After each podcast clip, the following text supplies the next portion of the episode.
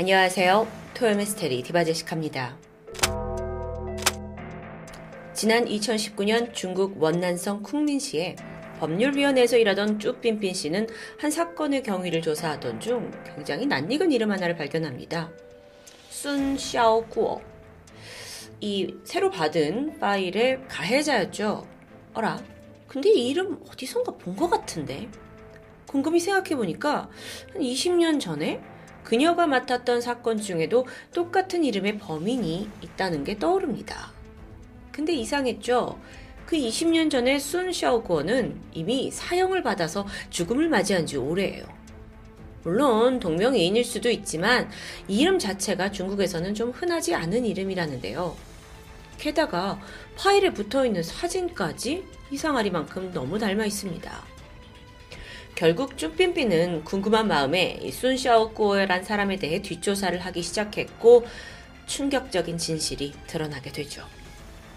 서류 속에 있는 이 가해자가 20년 전 사형을 선고받은 그 죄수와 동일 인물이었던 겁니다. 아니, 이게 어떻게 가능하죠? 어떻게 살아있을 수 있고 또 버젓이 나와 있어요?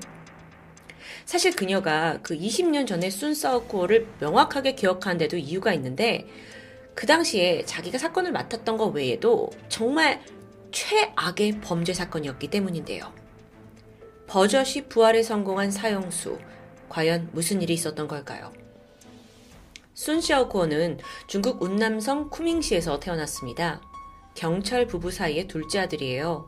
부모가 둘 다 공무원이잖아요. 그러다 보니까 안정적인 유년기를 보냈을 것 같지만 실상은 달랐습니다. 아버지가 술에 취하기만 하면 어머니를 너무 많이 폭행하는 겁니다. 결국 순이 다섯 살이 되던 해에 폭력에 지친 어머니가 이혼을 하고 집을 나가죠. 그러니까 아버지의 분풀이가 다 자식들에게 향했는데요. 순은 성장하면서 점점 더 엇나가기 시작했죠. 중학교 시절이 되었는데 순이 또래에 비해서 좀 키도 크고 덩치도 좋았습니다. 그러면서 불량한 친구들과 무리로 다니면서 학교에 문제아로 낙인 찍히게 되는데요. 15살이 되었을 때 드디어 순의 어머니가 나타나서 아들의 양육권을 찾게 되고요. 수는 마침내 아버지의 폭력에서 벗어날 수 있게 되었죠. 자, 이제는 좀 잘 자라나 싶은데, 어머니와 같이 살게 됩니다. 하지만 당시 순의 어머니는 이미 재혼을 한 상태였어요. 새 아버지는 어떤 사람이었냐면 이 쿤밍시의 공안지국 부국장으로 선임이 된 사람이었죠. 높은 사람입니다. 참고로 공안은 우리나라의 경찰과 비슷한 기관으로 이해하시면 될 것 같아요. 아들을 다시 찾아온 어머니는 그동안 제대로 돌봐주지 못했다라는 죄책감 때문이었는지 웬만해서는 음, 이 아들의 요구를 다 들어주는 편이었다고 합니다. 근데 애가 크면 클수록 여기저기 사고를 치고 다니면서 어머니조차 아들이 버겁게 되죠. 그래서 차라리 이 순을 군대에 보내서 정신을 좀 차리게 하자라는 생각을 떠올립니다. 근데 이것도 쉽지 않았죠. 순이 만 18세 미만 청소년이어서 그 조건이 맞지 않아서 입대를 할 수 없었던 겁니다.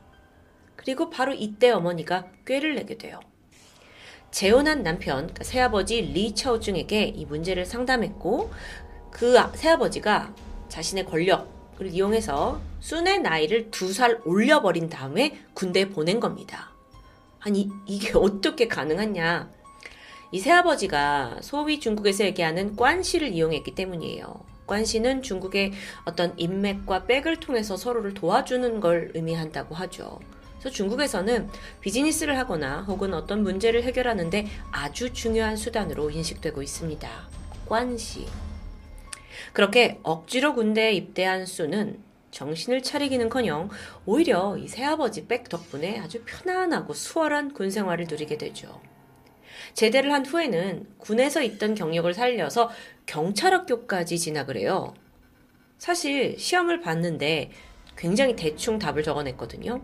공부도 잘 안 했고. 근데 결론은 만점에 가까운 점수가 나옵니다. 이거 역시 새아버지가 손을 쓴 특혜였고요. 그때부터 수는 말 그대로 금수저의 맛을 알아버렸다고 할 수 있는데요. 그러던 1994년 10월 16일, 당시 경찰 학교 학생 신분이던 순이 밤늦게 다섯 명의 친구들과 함께 차를 몰고 시내를 배회하고 있던 중이었습니다. 그러다가 마음에 든 여성 두 명을 강제로 차에 태우더니 끝내 성폭행까지 저질러요. 이 일당들은 당연히 뭐 금세 경찰의 덜미가 잡히긴 했는데 이때 순만큼은 전혀 두려워하는 기색이 없었습니다. 이미 이전에 그랬듯 누군가가 자신의 사건을 해결해 줄 걸 알고 있었던 거죠.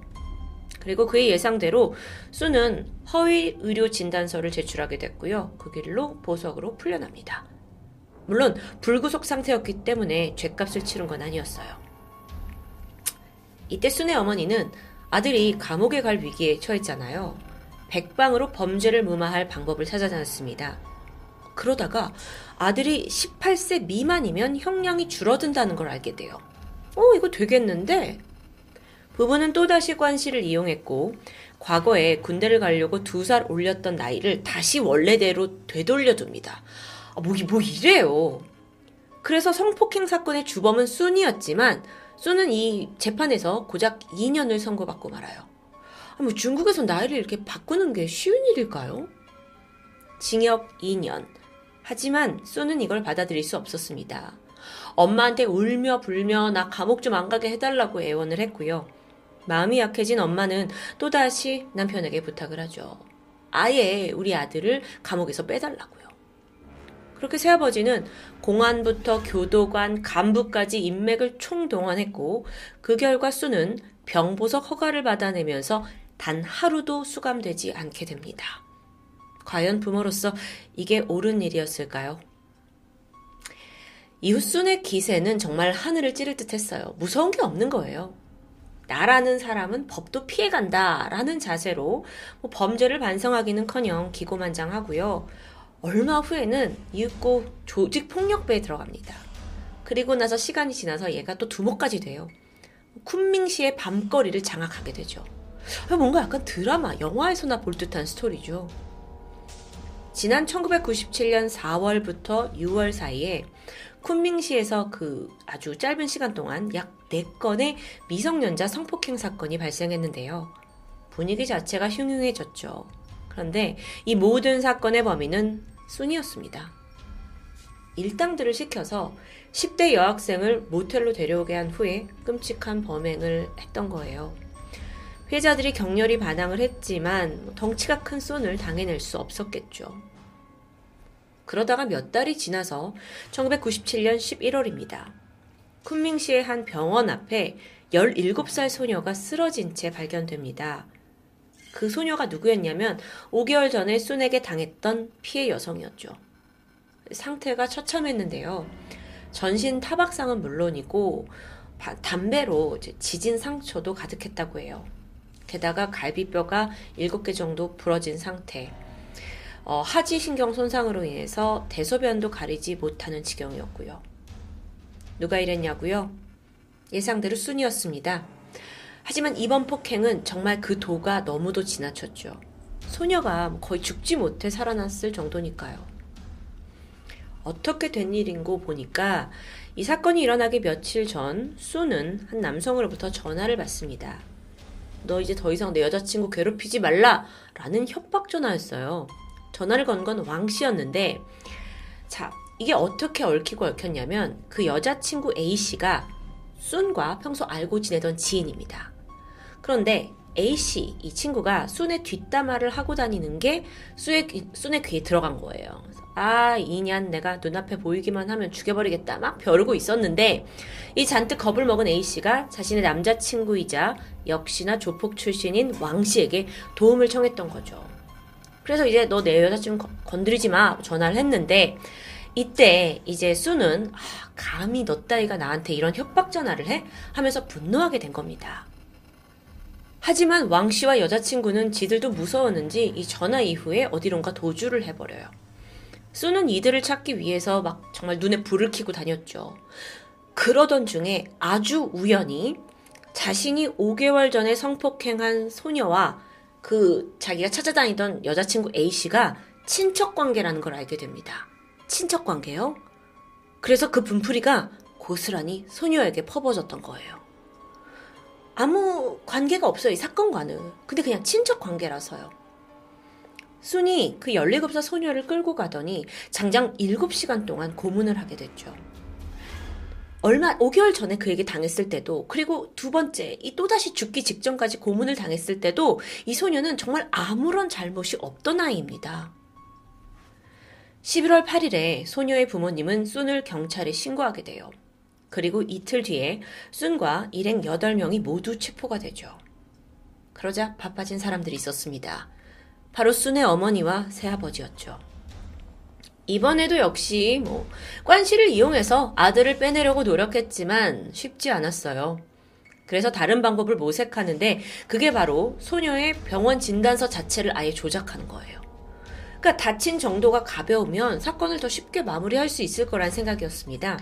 그래서 병원 관계자를 매수했고 그, 그 17살 피해자 소녀가 뭐 한 전치 2주의 가벼운 부상이다라는 진단서를 내도록 조작한 겁니다. 말도 안 되죠. 이거 뭐 손바닥으로 하늘을 가리는 거예요. 근데 또 이게 먹혔어요, 중국에선. 소녀의 가족들도 추후 이 순의 악명에 대해서 알게 되었고요. 협박과 두려움에 합의를 할 수밖에 없는 상황이 처하게 되죠. 다행히 정의는 살아 있었습니다. 이 사건을 담당하던 순의 꼬라지를 보던 경찰 한 명이 언론사에다가 순의 행각들을 모조리 제보하게 된 건데요. 이게 아무리 중국이라도 여론을 타면 문제가 쉽게 덮이질 않을 거잖아요. 그래서 이제서야 제대로 된 조사가 되나 보다 싶었지만 여러분, 중국 관시가 참 무섭습니다. 순의 부모는 이번엔 신문사 간부를 매수했어요. 그러면서 자신들에게 유리한 기사를 내보내고 그저 보여주기식 사과문으로 이를 덮고자 했죠. 그래서 이 신문사에서는 더 이상 순의 기사조차 실지 않게 됩니다. 다행히 음, 여론은 쉽게 잦아들지 않았어요. 그리고 이내 순의 만행이 중국 전역에 퍼지게 되면서 순의 부모도 더 이상 손을 쓸 수 없게 되었죠. 결국 1998년 2월 수는 미성년자 강간 그리고 추행, 상해 여러 가지 죄명으로 법정에서 사형 판결을 받았습니다. 관시로 죄를 덮으려고 했던 그 어머니에게도 징역 5년, 새아버지는 2년간의 징계 처분이 내려져요. 그렇게 사회 정의가 실현되는 줄 알았죠? 근데 여러분 기억하시죠? 이 사람이 20년 지나서도 살아있고 또다시 범죄로 기소된 그 사람입니다. 어떻게 살아있을 수 있냐고요. 그 내막은 이랬습니다. 순이 사형 선고를 받고 몇 번이고 재심을 신청해요. 그러다 결국 사형 집행유예를 선고받게 된 거예요. 사형 집행유예란 게 중국에만 있는 제도라고 하는데 사형수의 형 집행을 약 2년 정도 유예, 그러니까 기, 좀 기다려주는 겁니다. 대신에 2년 동안 강제 노동을 시키면서 뭔가 태도를 평가하게 되는 그런 제도죠. 이때 좋은 점수를 받으면 무기징역으로 감형받는, 그러니까 죽음을 피하는 아주 황금 같은 기회가 생기는데요. 순이 사형 유예를 받았잖아요.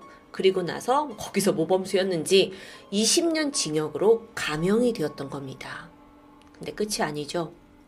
한참 복역을 하던 중에 난데없이 순이 감옥에서 아주 중요한 공을 세웠다면서 12년 5개월 만에 출소해버립니다. 사형수가 한순간에 자유의 몸이 된 거예요. 와, 막장 그 자체죠. 답답합니다. 아, 그리고 이 뒤에는 여러분 예상하셨겠지만 부모의 입김이 있었고요. 순의 어머니 그때 감옥에 갔었잖아요. 근데 5년형을 채우고 출소를 하자마자 그때부터 아들을 감옥에서 꺼내기 위해 머리를 굴린 겁니다. 때마침 남편도 징계를 마치고 이제 다시 일에 복직을 했는데 이 사건의 판사 중에 한 명이 남편과 같은 부대에서 복역했다는 걸 알게 돼요. 그래서 거액을 건네면서 순의 사건 재심을 부탁했던 거죠. 근데 이미, 이미 이게 너무 크게 이슈화 되었고, 사형 판결까지 받은 케이스가 재심을 받을 수 없다는 걸 판사도 잘 알고 있었습니다. 하지만 여러분, 돈 앞에 장사 없죠. 해당 판사가 또, 또 다른 판사를 매수하고, 법원장까지 매수하고, 그렇게 순의 부모는 약 1년 동안 공에 공을 들여서 모든 관련자들을 포섭했고요. 결국 사형 집행유예를 거쳐서 재심을 거쳤고 징역 20년 감형까지 받아냈던 거죠. 근데 여기에 기뻐할 순의 어머니가 아니었어요. 아직 부족해. 내 아들이 왜 감옥에 가? 이러면서 이 새아버지가 교도소 관리국 위원을 찾아갑니다. 아들을 막 잘 봐달라고 부탁해요. 이 사람이 또 알고 보니까 군대 동기이자 고향 친구였죠. 덕분에 교도소에서 수는 매달 심사에서 만점을 받았고요. 7년 연속 우수 범죄자로 기록되면서 4년을 감형받습니다. 그리고 또 어떤 일이 있었는지 아세요?